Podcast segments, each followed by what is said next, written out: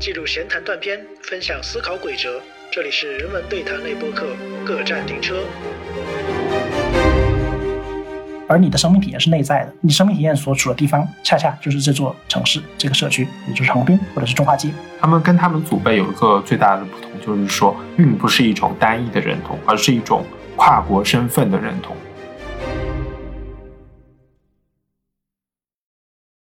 大家好，欢迎来到本期各站停车，我是小何子，我是 Daniel。你正在收听的是一档探讨读书、语言文学、社会文化，以学术视角剖析日常生活、脱时效性、去情绪化的人文对谈类播客。欢迎订阅、分享我们的节目，也欢迎加入我们的听友群 Local FM 二零二一，ID 已经写在节目详情页面中。感谢大家的支持与陪伴。好，那我们今天要聊的话题呢，就是横滨中华街。哦，不知道大家对中华街这样的一个地理空间有什么样的想法呢？呃，为什么选择聊中华街？其实也是因为，呃，我们在录制这这期节目的时候嘛，也差不多临近春节了。呃，然后呢，这个节目上线的时候应该是在春节之后了，就大年初几的某一天吧。呃，所以我们也是想找一些年味吧，就是过年春节的那种气氛。对，我们想到了一个非常算是老派的这种华人聚居地，就是中华街啊。而且在日本有三大中华街。啊，就是长崎的中华街，还有神户的中华街。那其实规模最大呢，就是我们今天要介绍的，呃，横滨的中华街，都是港口。对，这三个都是港口。正因为是港口，才会在当时有大量的华人在这里定居嘛，形成他们的群落。这样。嗯，对的。呃，那不知道大家对横滨这个城市有什么印象啊？今天我们就默认大家可能是不太熟悉的，所以可能我们会先。介绍一下横滨这个城市，然后呢，我们会借由横滨这个城市的历史来主要介绍一下这里的华人社区是如何兴起的。那在介绍这个过程中呢，我们也会结合一本，呃，就是在去年九月初的一本著作吧，叫做《横滨中华街：一个华人社区的兴起》。那这本书呢，是来自一位美国的华裔学者，叫做韩清安啊。那这本书是由社会科学文献出版社出版的。啊，那这一期呢，也是会在我们的听友群里面赠出三本赠书给大家。好，那我们就先来做一个铺垫，聊聊横滨这座城市好了。那小盒子，你对横滨这个城市有什么印象呢？对，那说到横滨，肯定想到它附近的神奈川嘛，就是它也不是附近了，对，就是它它所在的神奈川县。那神奈川就很多很大嘛，包括横滨往下有横须贺港。对，是一个军港，还有包括我们都知道的江之岛啊，就是那个《灌篮高手》拍摄地嘛。对，嗯，还有那个网红拍照地，对，还包括藤泽啊那种各种对很多旅游景点。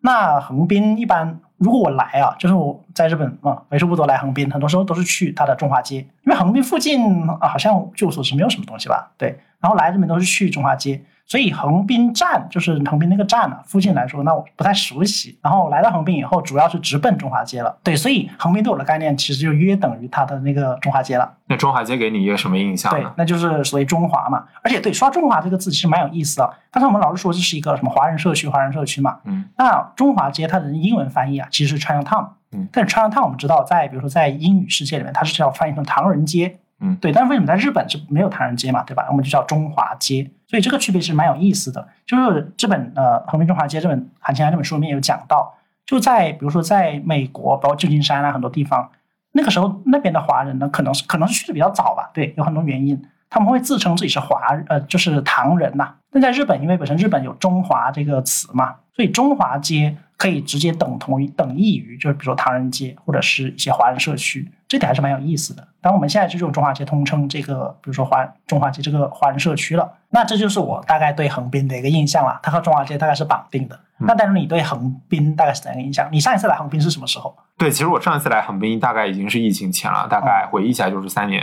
前，对，已经已经很久了。因为我疫情之后基本上很少离开东京嘛。呃，那说到横滨呢，可能先跟大家做一些类比吧，让大家知道这座城市在整个日本的大概定位是什么。首先呢，横滨刚才你有讲到神奈川县，其实神奈川县就是在整个东京都这个行政区的南部啊，而且呢，它它是的，对，嗯，它基本上算是两面三面临海的这样一个地区。它基本上在日本的，比如说居住地排行榜，就是我想居住在哪里的排行榜中会名列前茅。对，它是一个好地方了，算是。呃，如果要拿国内的一些城市的位置来类比横滨的话，我想到两个地方，当然我看了一下网上，大家也是这么类比的啊。第一个就是上海和苏州的关系，就是比如说我们如果把东京比作上海这样一个大都会的话，那横滨就是有点像是东京的后花园啊。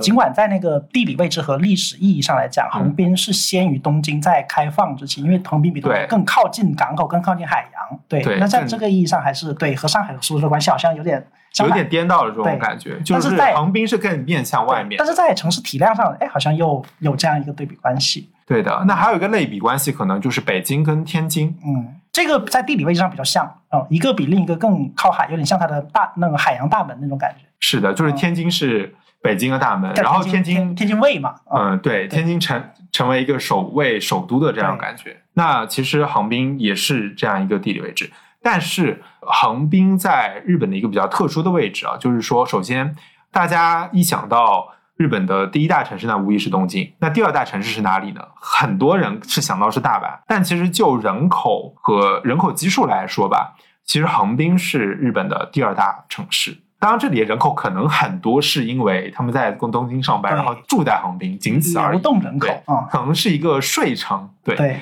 因为离得太近了，离得太近了。对，那这个就引申到我想讲的第二点，就是横滨离东京，它就是连成一片的一座城市。嗯，就是从城市建成区的面积来说，他们可以算是一座城市。那按照网上给出的一些距离吧，大概就三四十公里。其实是三四十公里，它是完全连成一片的。所以为什么呃有些数据会显示说东京以及它周围的这个都会区是全世界最大的一个都会区？那有的人会讲了啊，网上一查，东京的面积才这么点，对吧？还没有上海的面积大。那这个它其实比较的是什么呢？这里面就有个误区，它比较的是行政区的面积。那这里的行政区概念其实每个国家都不同的，因为中国的特别像是直辖市。它还会涵盖很多周围的一些呃区县啊，尤其像重庆嘛，对吧？重庆它虽然叫市，但它其实相当于一个省区的面积了。但是我们这里讲的，比如说，嗯，某个世界上啊排名第几的这个都会区，那这里我们可能讲的是一个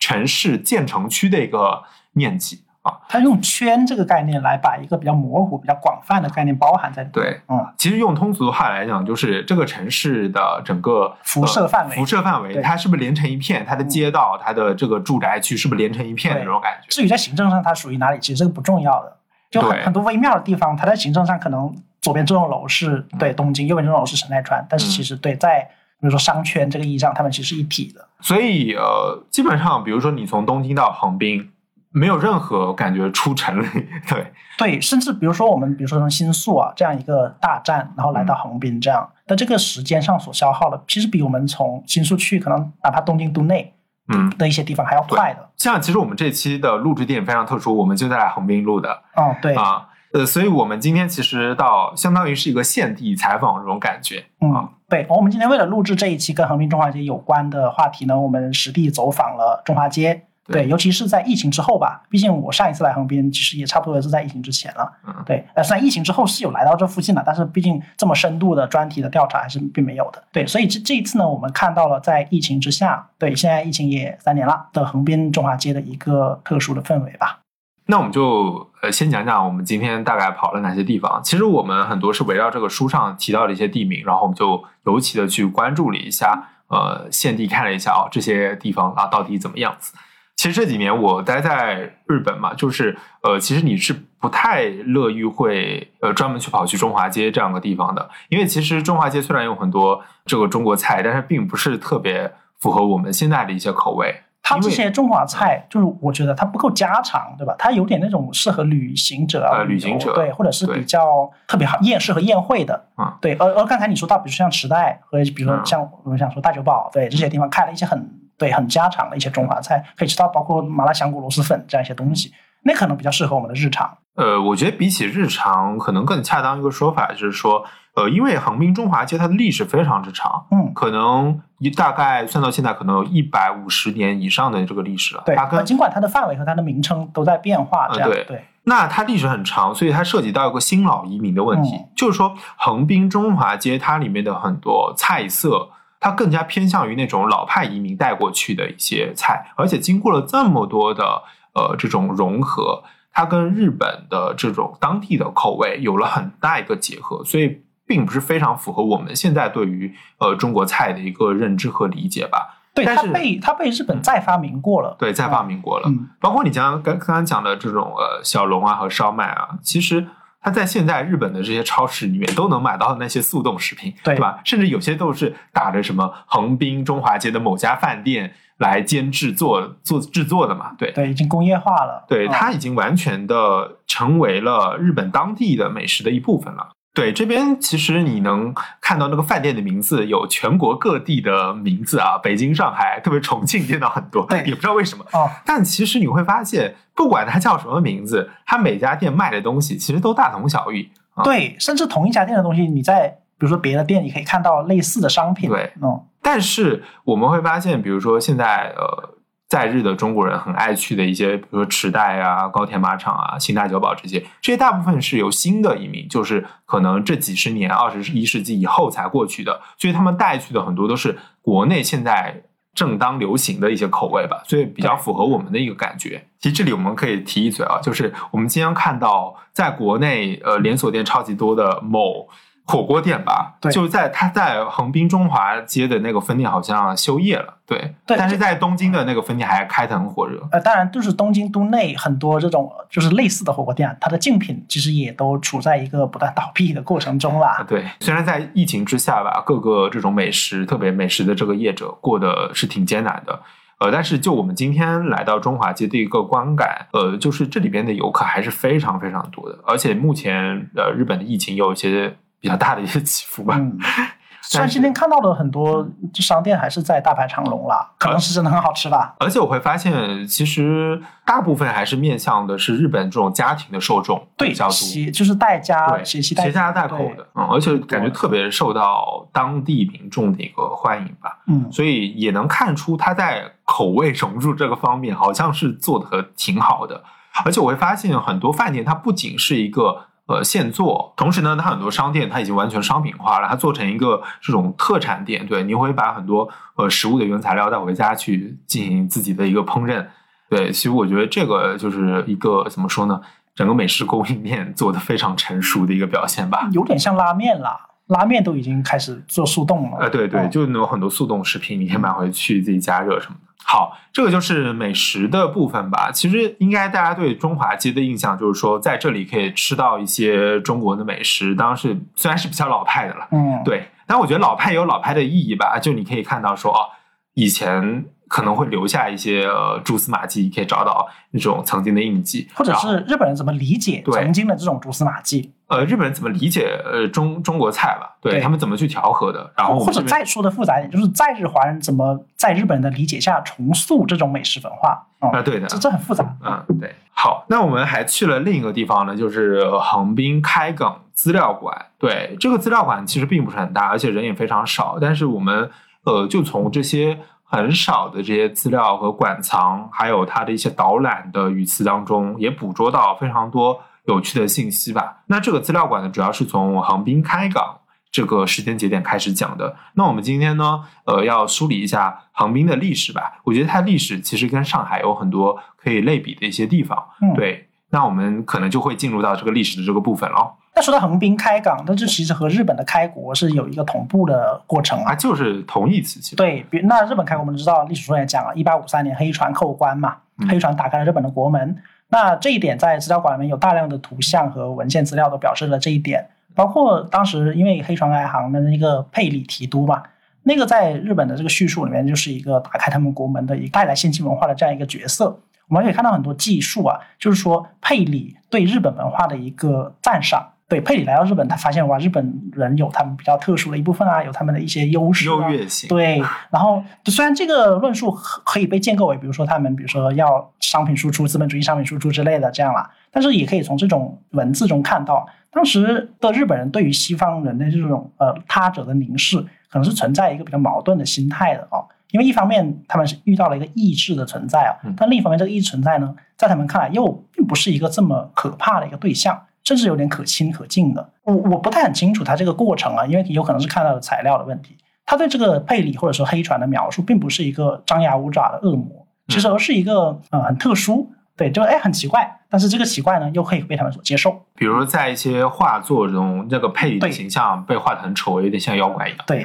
嗯，哎，但是其实这个是当时浮世绘包括日本整个传统绘画的一个特色啦，就对对于这种对一些艺人呐、对，说到这个，因为艺人就是那个奇异的异，当当时日本人把这种外国来的人称为艺人，就是可能是奇异的意思，或者是异异乡人那个艺人的意思，用这个来描述这种来自外乡的。能够给他们带来不同文化或者不同影响的这样一些角色。那今天我们还看到一个，就是在开港资料馆里面啊，说到当时开港的时候呢，西方的呃传前利炮吧，或者是西方的文明，给日本的这种传统的商业经济带来了一个很大的冲击。对，就包括呃一些传统的贸易啊，包括一些带来一些新的呃贸易方式，包括商业契约之类的东西。我们看到一个类似于当还原当时那个贸易场景的那种。呃，资料馆对，因为当时日本呃也处在一个之前是锁国的状态嘛，然后就有相对少数的一些开放的港口，然后在那港口里面就会出现呃像日本人还有西方人，包括当时的一些中国人的一些三方贸易的一个场景，就非常有意思。对你讲到这个三方贸易，我想到看到一个图片，就是上面说是在欧美商会会馆里面工作的中国人。嗯，那为什么会找中国人在当地做这种中介呢？因为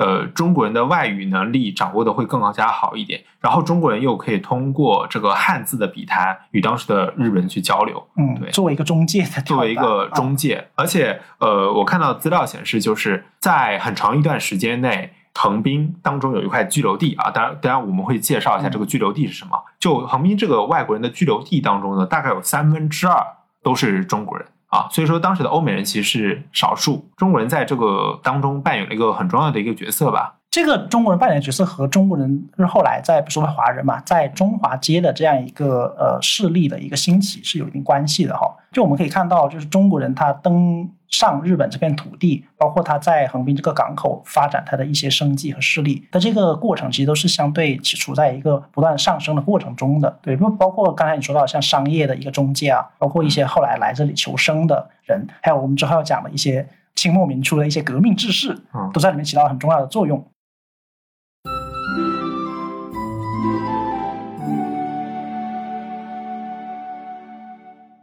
那刚才有讲到这个横滨的所谓居留地，那居留地它的全称呢就是外国人居留地啊、它其实有点类似于上海租界的这样一个概念吧。当时日本与这个西方诸国签订了很多呃不平等条约，呃，当然我觉得日本签订的这不平等条约的不平等的程度跟我们的不平等程度是有距离的。嗯，那所以也导致他的外国人的居留地，外国人所享有的这些特权和租界里外国人享有的特权，我觉得也是有差距的。而且我看到了，就是日本对那个所谓不平等条约那个修订啊，就是它时间比较快，对，因为我们说一八五三黑船扣关的时候，呃，如果说日本在被卷入了这个世界帝帝国主义扩张的体系中的时候，那么日本在一八六八年，也就是短短十五年之后，它就进行了明治维新。而那个时候，它就进行了大量这个修约，所以这个时间是相对短一点的。对，但我们在中国，我们就发现，比如说你从一八四三年，对，就是鸦片战争之后，然后南京条约签订开始，中国经历了差不多半个世纪以上的这种对半殖民地半封建社会的这样一个状态吧。对，所以在这个上面，日本它那个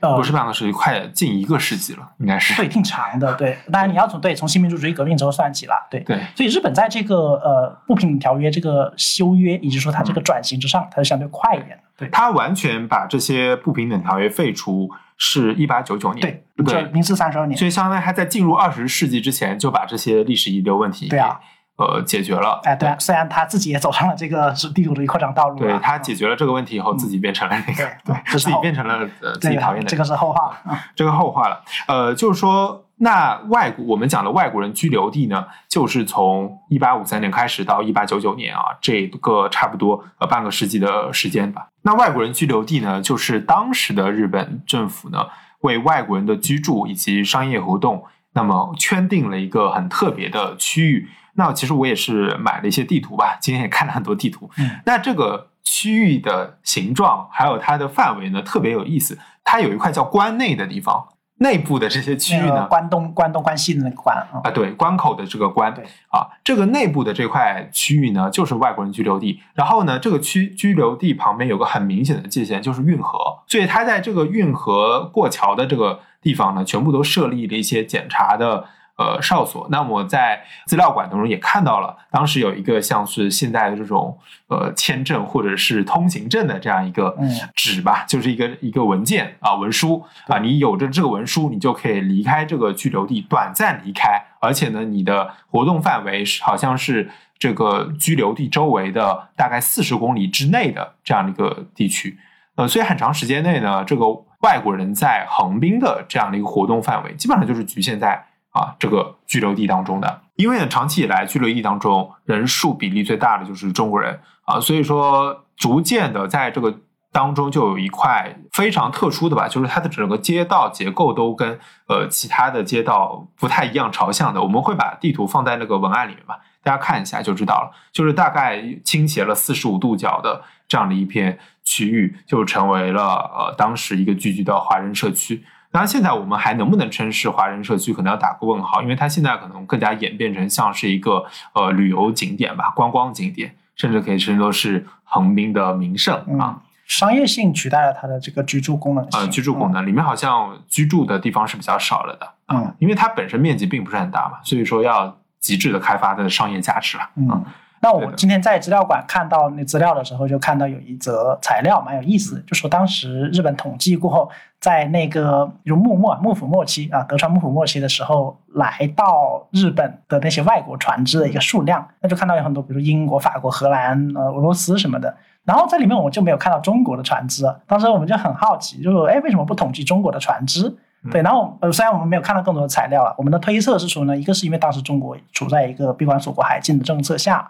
其次呢，就是说中国的那些呃人员啊，有可能通过别国的船只进入日本，因为实际上我们在之前的包括人种啊，人种那期有提到过这个问题，那很多都谈到，就是中国在那个时候，包括在明朝末年吧，就已经有很多人就是通过不少渠道进入到日本了。对，就是华人在日本的这个落脚定居什么的，其实过程是比比如说西方人、英美人要早的。好，你刚才说到人种那一期的时候，我就想到一个问题了，就是日本就是开国以后嘛，就很多人大量跑到美国去嘛。当时他们就在美国的船上看到了很多中国人，对吧？去美国的船上为什么会有很多中国人呢？哦，原来这个船它是先经由上海啊，再到东京啊，再到美国去的，所以说是这样的一个途径。所以我就大概推测吧，就是当时其实很多船啊，它是这样一个路线，所以说中国人就是通过这些外国的商船啊，跑到了。日本去啊，有些甚至跑到更远的美国去，就是卖猪仔啊。对，当时条件非常艰苦了。当然，日本人，比如说，我记得那本人种的那本书里面是有描述的，就是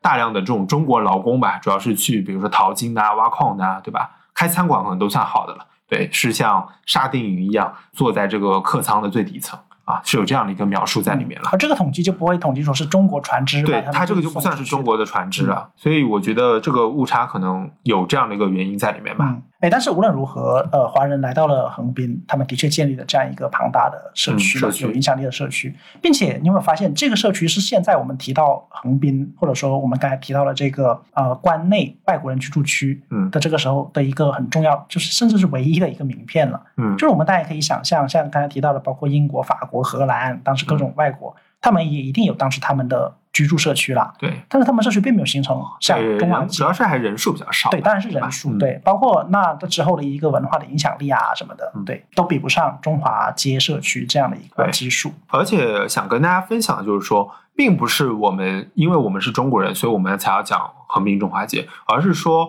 横滨自己在宣传自己的旅游卖点的时候，绝对会把中华街放在一个很前面的一个位置。而且，呃，整个日本在想到横滨这座城市的时候，中华街绝对是一个绕不过去的一个名片。我甚至看到资料馆来这样形容呃中华街，就是说它是横滨的这个名片名物，他用了这个词。嗯，对，特别是呃中华街在每年就是最近啊，比如春节要举行一些呃灯展啊，还有像是一种舞龙舞狮的这样一些节庆活动，都会吸引很多游客。当下因为疫情啊，非常可惜，好像说今年要停办了啊。就是刚才说到老移民嘛，那这些老移民他们还带除了美食之外啊，他们还带来了一个很传统，就是传统习俗，嗯，包括一些祭祀啊，还有一些。对节庆的一些习俗呃做法，都是保留在目前就是我们看到的中华街的一些活动里面的。对，就包括这一次我们也看到，包括灯笼，还有一些传统的一些海海沿海信仰，包括妈祖啊、关帝啊各种。甚至好像在国内某些地方你是看不到的。对，那这些信仰呢，其实主要是来自中国现在也很著名的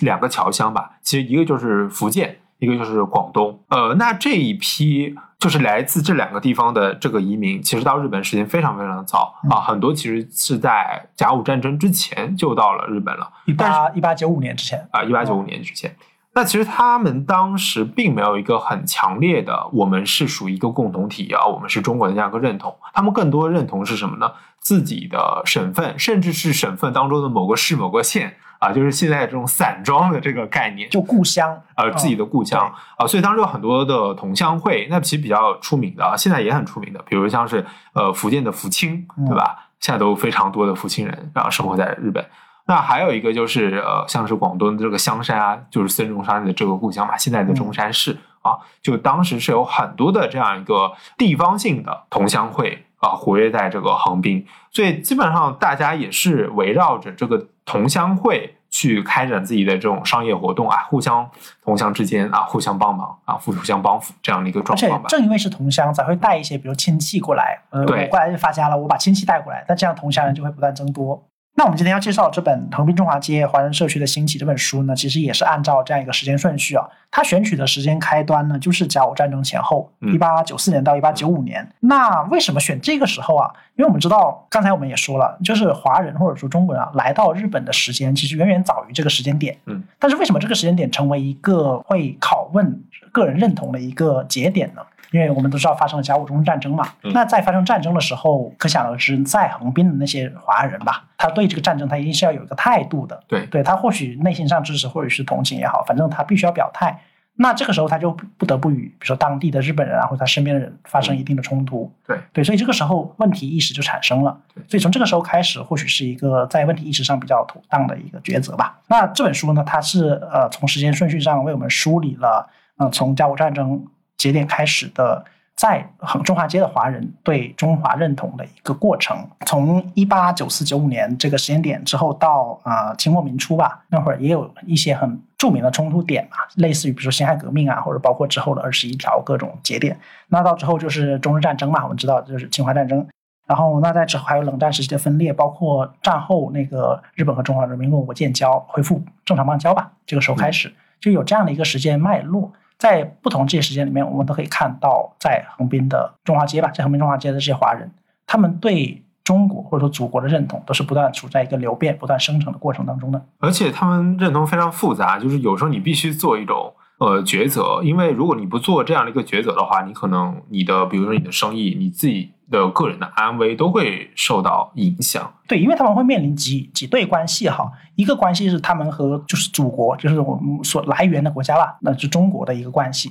一个是他们面临他们互相就是互相在来到了中华街这样的一个在外乡的华人之间的关系，这是一种；还有一个就是他们面对跟日本人的关系。对他们这是三对关系中，他们要找准自己的定位，其实还是一件不太容易的事情的。因为随着他们自己的一些经济利益，包括他们的一些呃心情、心理上的一些认同，他们会很浮动。对他们有可能在这个时候会更倾向于之前说的某一方，比如说中国那一方，或者是呃日本人这一方，或者在有时候他们会选择保持中立，对他们选择不跟任一方、任何一方站在一起。对，所以考察这个过程是这本书里面的一个非常有趣的一个内容。然后这本书里面用了大量的包括当时的一些文献，还有一些当时当事人的一些记录吧，然后为我们还原了这种微小的视角、平民的视角，在这样一个历史大潮中啊，我们看不到的一些内容。我最欣赏这本书，其实它有一个很高度的问题意识，嗯，就是说。作为一个庞大的渔民群体吧，或者说不断庞大的啊，发展到目前为止啊，其实在日华人现在差不多在整个日本有将近一百万这样一个人数吧。对，那在这个东京横滨的这块地方，可能有将近六十万的这样一个人数。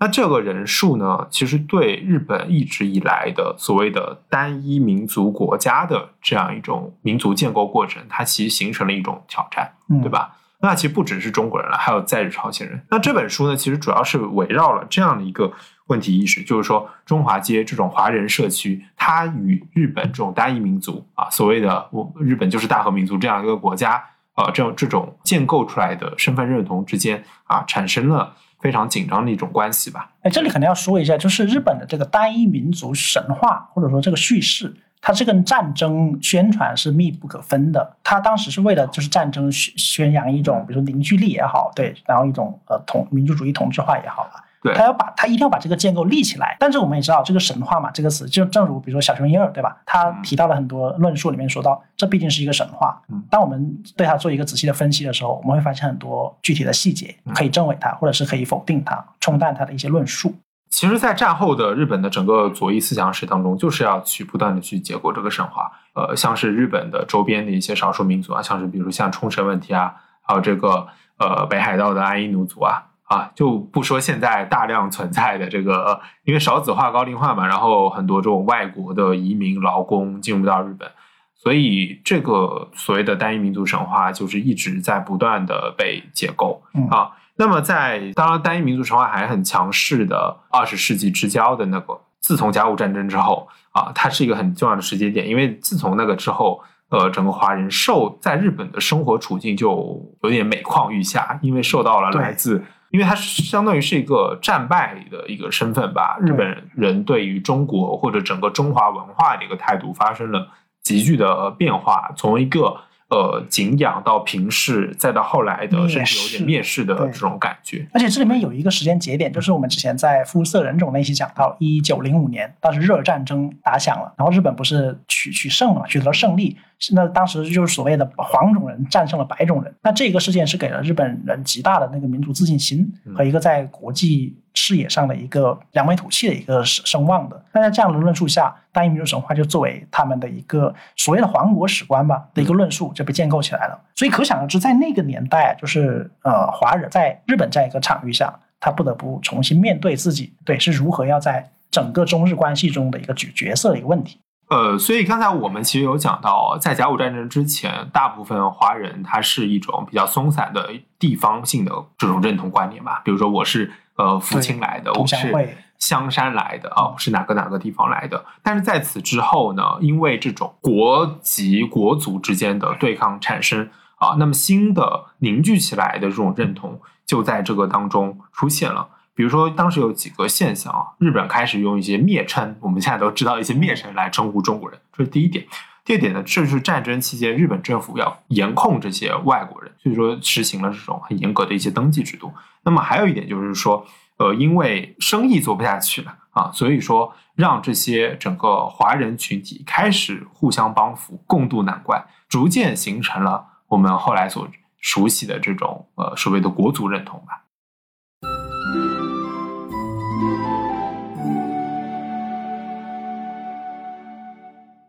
那么，这个国族认同，其实在这个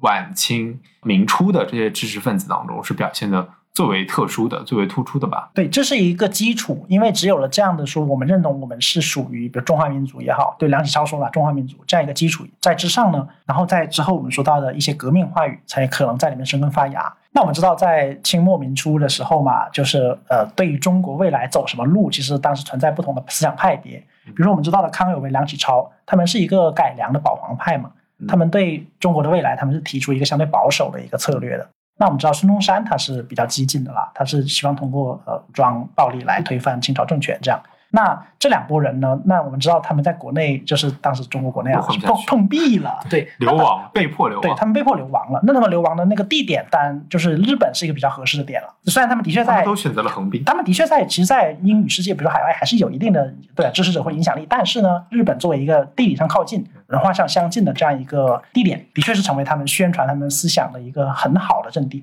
嗯，呃，这里还要补充一句啊，就是为什么他们选择日本，还是有跟我们之前聊过的亚洲主义有关。对就是当时日本有很多亚洲主义者是支持中国进行革命的，对，尽管这些亚洲主义者他们的动机各不相同。对，当然也有很，比如说像宫崎涛天这种，对他有就是全心全意支持孙中山。是的，对，嗯所以当时就是在日本形成了这样一个很浓厚的氛围吧。对，是的，所以我以前在看一些历史书的时候，我就说，哎，为什么这个报纸也是在横滨办的？哎，哦那个报纸也在横滨办的，到底是一个什么神奇的地方？以前不了解，现在大概知道了。对，说明这地方是一个很好的土壤啊，对啊为我们都很多不同势力在这里提供了一个很好的舞台。嗯，那好，那我们说到孙中山和抗美梁启超嘛，我们可以知道，一个是相对激进的，一个相对保守的。他们既然在国内都混不下去了，他们都到这里都开始了他们的宣传。那这个宣传啊，就是很好的利用了刚才我们说到了这个共同的中华民族认同。嗯因为如果我们设想啊，如果这个时候在横滨的华人，他们还是像以前那样采取一个呃同乡会的认同，那他们其实不大会关心说这个国家是要激进还是更保守。对，对或者国家的命运如何啊？对，对，但是这个时候，如果你跟他们建立了一种啊，我们与国家同呼吸共命运，对我和中华民族，或者说和我们未来的这个五族共和吧也好，就各种这个大叙事保持了一致的时候，那我就会可能投入更多的激情或者说是热情。那这个时候，双方就有了一个宣传的土壤了，对他们就可以通过办报纸、通过办刊物啊，还有学校啊，新建组织的支部的这种形式。来为他们的呃政治见解或者政纲提供一定的宣传途径。那这里可能稍微讲一些历史事实吧。就是说，比如说孙中山他在一八九五年广州起义失败后呢，他就是流亡横滨，嗯而且他建立了这个所谓兴中会的横滨支部。那像是呃呃康有为和梁启超呢，他们差不多也在同样时间吧，一八九八年就是那个戊戌变法失败以后呢，也是流亡了横滨，所以他们都长期的是通过这种海外华人的资资金支持啊，还有技术力量进行他们的这种社会运动吧。哎，但我看书内，呃，这书里面提到一个很有意思的现象，就是在孙中山派、孙派和康梁派之间的拉锯之中，孙派的势力不太不太好，就孙派的声量不是很大对。因为呃，据推测啊，就说在日本的这些呃华人里面，像刚才你说的，很多是些老派的移民。那这些老派移民，他们的思想相对比较保守、比较传统，嗯。所以他们更容易支持康梁派的那些主张。嗯。而孙中山派的主张可能过于激进，让他们无法接受。对，所以我们看到支持孙中山的见解的人，更多是出现在一些英语世界的国家，对，包括美国啊，对，还有一个阶层的区分啦，就是这个书里有提到，就是孙中山的支持者更多来自这种呃怎么说呢，工人大众吧，对对，就是工薪阶层可。能更希望这个国家出现更大的变革。但是康梁的这个支持者好像是一些中产，比如说像在中华街很多做做生意的对、搞商会的这种人，可能更加倾向于支持他们吧。对，嗯就所谓的那种比较有家底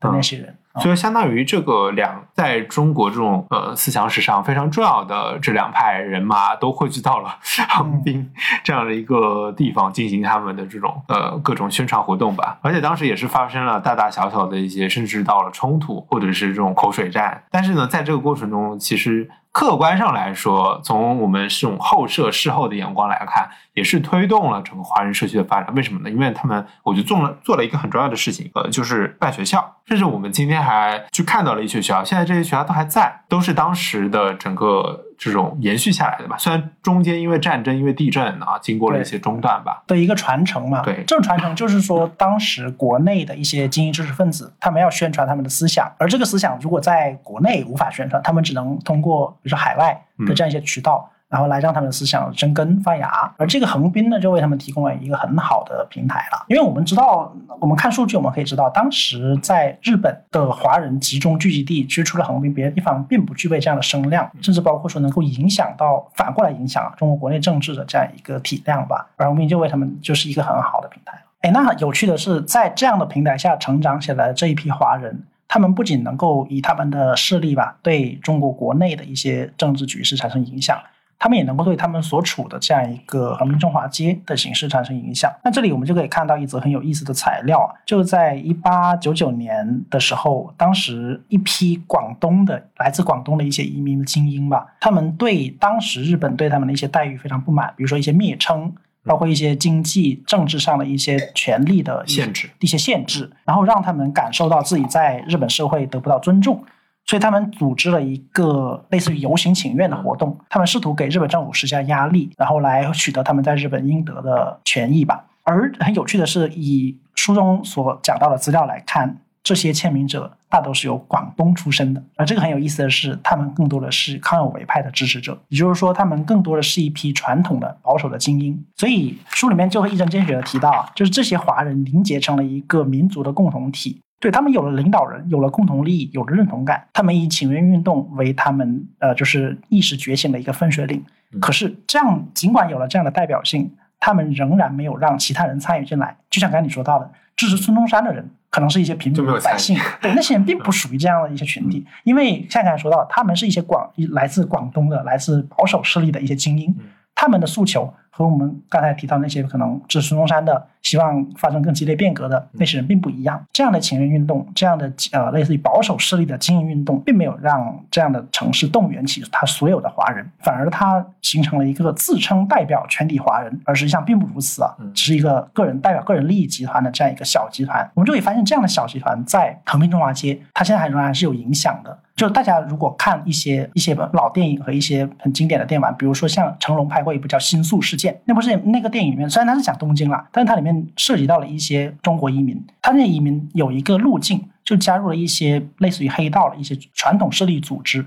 这样的组织起到了维护当地治安以及一些商会秩序的一个作用。对，还有包括我们知道如龙这个游戏，那里面都提到一些包括一些商会的黑暗势力啊，等，总之就是一些不太能搬上台面的势力。这些势力，呃，就是类似这本书里面讲到了，类似于传统势力的一个延续。而这些势力在当时就起到了一个很好的维系当时一定程度上治安，包括内部关系的作用。但现在这个环环境，由于比如说法制建设是有一定变化的。但从横滨中华街的例子来看，他们是留下很多印记在各种方面。呃，可以稍微补充一点，就是你刚才说的这个请愿活动啊，其实就是当时就是要废除外国人居留地啊，日本在跟这种西方诸国谈判废除不平等条约之时发生的一个事情啊，因为他们想。就是赋予了这个欧美人吧，这个更多的一个权益。那当时华人就是要争取这个平等，说我们要跟欧美一样被视为是外国人。对，这个其实和我们之前说到人种那个有一定关系，因为当时日本人他们刚才说到了在。去美国的船上看到了中国人那种比如惨状啊也好，他们对中国人是有一个不太好的印象的，而他们而他们对西方人，比如欧美人，他们的印象是非常好的，包括他们的文明啊、他们的开化、他们的物质啊，所以在很多政策上就会起到一个区别的作用。对，所以当时还是有这样的一个歧视的作用，甚至不能跟其他的国籍的外国人啊。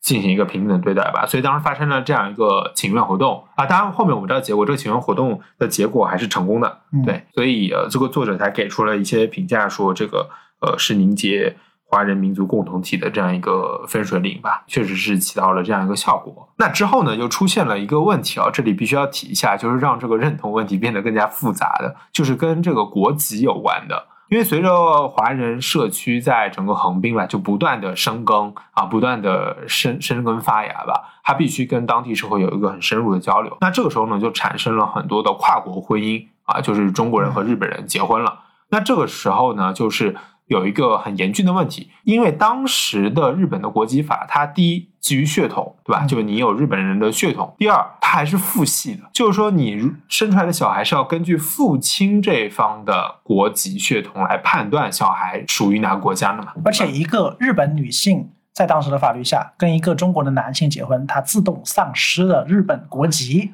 对对，这个是看到挺觉得挺奇怪的，对，有点匪夷所思。对，它是一个非常父系的一个国籍法，因为中万一中国那边不认怎么办？啊，对啊，这还牵涉到那个另一个国家认不认，所以可能还会出现一个无国籍的一个状况，对吧？所以就导致说中日跨国婚姻，如果说女方是日本人，男方是中国人的话，生出来小孩他是中国人，而这个日本女性她也会变成中国人，这样一个。在现在看来有点匪夷所思的感觉吧？那这个带来什么问题呢？就是说，呃，比如像二代、三代的移民，他们全都是在日本出生、日本长大的，对啊。但是因为他们的血统，还有因为这个国籍法，他们依然是拿着呃中国国籍的，对。那么他认同上就会出现一些怎么说呢？很复杂的局面。对，比如说，呃，这本书里就讲到当时的。很多的二三代移民，他们的母语其实已经变成日语了，日语说的比中文好，所以可能就是这个也体现了这个中华学校在当地的一个意义吧。中华学校就是在让你在学校里有这样一个怎么说呢，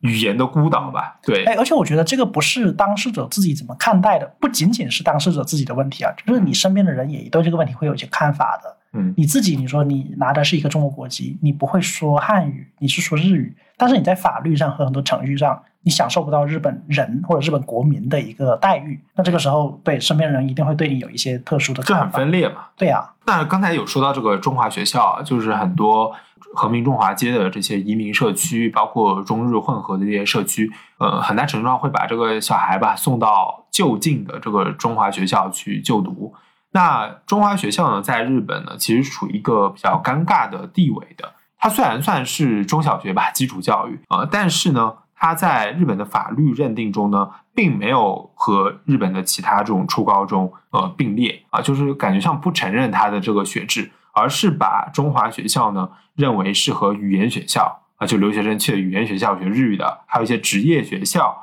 比如说，包括朝鲜人的学校列为了这种叫做其他学校，就处于一个比较尴尬的局面。就某种特殊的技能性的教育，对，嗯，就它不是正常的，像是比如说我们的这种中小学教育的啊，九年一贯制学制型教育，对它这个学制是有一点差别的。所以相当于说，如果说这些呃呃华人家庭把小孩送到中华学校。就是想让他保持双双重的这种母语的话，可能还是有一定困难的，因为这会导致读中华学校的这些孩子吧，他们在日本这种升学的过程当中，处于一个先天的劣势的状态吧。对他和同龄人的那个教学轨迹都是不太一样的。对的，这个其实有点类似于马来西亚的一个状况吧。当然，好像日本会比马来西亚好一点。马来西亚好像是有一段时间是直接不承认的啊，但日本至少。他在这个方面吧，呃，就是说学制上会有一点出入，但是呢，就算是在升学率上有一些劣势吧，依然有很多中华街的华人社区的这些家庭会把孩子送到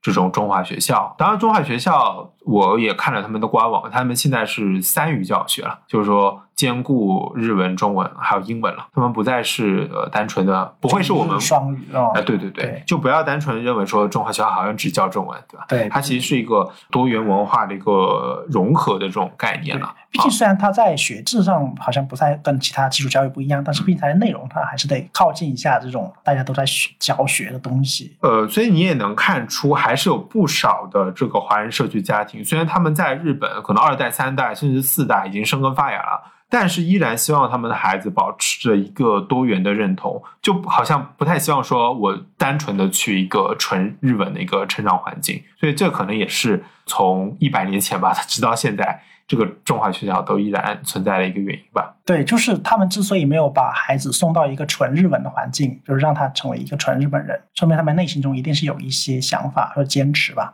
希望孩子保持一种更多元的认同，能够在两种认同之间能够采取一个比较如鱼得水的姿态，对这样一种可能性。因为这是我就想到之前我我也提到嘛，孔飞利那一本《他者中的华人：中国近现代移民史》里面讲到的很多华人啊，因为孔飞利那本书里面他采取的视角更加宽宽广啊，包括东南亚，就是英英美世界很多的移民社区中呢，他们的华人都有一个共性。就是总有一个心系祖国，对，可以这么说的这样一个念头。嗯不管这个祖国呃政权如如何更迭，然后社会如何变化。他们这个根总是不会变的，而这一点他们会通过教育传给他们的下一代。对，而这一点那就从比如说我们说的语言上就体现出来了，至少你得学会故土的语言嘛。这个不一定是呃所谓的官方方言，有可能是自己的家乡话。对，这也是有可能的。包括我们看到一些闽南呃地区的一些闽南方言啊，就是广东地区的粤方言这样，这个是有的。可是呢，就是不管你是怎么样传把语言传输给下一代吧，本身这个认同是要在下一代中建立起来的。而这一点在孔飞利看来，就恰恰成为了所谓海外华人能够对中国本土事务产生关心、产生影响的一个必不可少的因素。好，那说回横滨的这些华人，他们的教学教育啊，呃，如果说你教育你的孩子是一个又会说中文又会说日文的这样一个身份。那其实很多时候你会面临一个问题，就是你到底是中国人还是日本人？对，但面临这样的问题的时候呢，呃，在这些横滨华人中，他们会有一个相对中性中性的回答，对，就叫横滨之子。对，因为我知道有个词叫江户之子嘛，也都够嘛。那类似的还有个词叫哈马沟，对，滨之子。那横滨之子就用了一个很讨巧的说法，他用了地方性。它取代了一个更加宏大的一个类似于家国性吧，我们姑且这样说。横滨性它的优势在于呢，它基于的是你的生长环境，是你的生生命生命体验啊。这个词虽然用老了，不太想用了。它基于你的生命体验，所以它对你来说就是一个实实在在的东西。对，不管你面对的可能是一个遥远的呃他国也好，甚至是一个可能没有相处很深厚的一个国家也好。这些东西在你看来可能都是外在的，而你的生命体验是内在的。你生命体验所处的地方，恰恰就是这座城市、这个社区，也就是横滨或者是中华街。那说到冰之子呢，就是说这些东西它并不是一个虚的啊。说一个实际的例子吧，就是说当时呃横滨代表横滨的棒球队哦，有一年对吧？对它是一个华人组成的棒球队，对的，就华人组成的棒球队击败了其他日本各地的队伍，代表横滨取得了这个当地的一个冠军吧。对的所以说华人在这个为横滨这座城市来争取很多荣誉啊的时候，做出了。包括整个城市的建设啊，各个方面、各个领域都做了很多样的事情啊，所以说这个所谓的横滨这种地方的认同，它是实实在在的跟这个城整个城市的发展影响密切相关的。所以我们也可以看到呢，在横滨这样的一个社区生根发芽，呃，居住了很多年的这些华侨社区吧，他们经历了很多历史变故吧，种种呃风起云涌的事件。啊，最终选择了一个怎么说呢，比较稳妥的，也就是用一种地方认同，比较在地的，嗯，比较在地的这样一种认同，来去化解他们心中的某种对于呃国族之间的矛盾吧，到底是哪一方？对我相信这个很肯定是不管身处世界各地的这种华人啊移民所面对的这样一个困境吧。所以书中呢也是把他的结论落脚点落在了。作为地方性认同的这样的地方，因为这个作者认为呢，在以后的世世代代延传下去的这些移民当中，他们跟他们祖辈有一个最大的不同，就是说，并不是一种单一的认同，而是一种跨国身份的认同。而这种认同呢，是现有身份认同的一种混合、特殊化以及碎片化。以适应现在的这种所谓的这种全球化的世界吧。就说他们的生命经验过于丰富，以至于说他们很难用一个单一的认同去统摄他们所经历的人生。对的，嗯，他们不得不用一种比如说混杂的、杂糅的、对流散的去包摄他们自己的整个人生。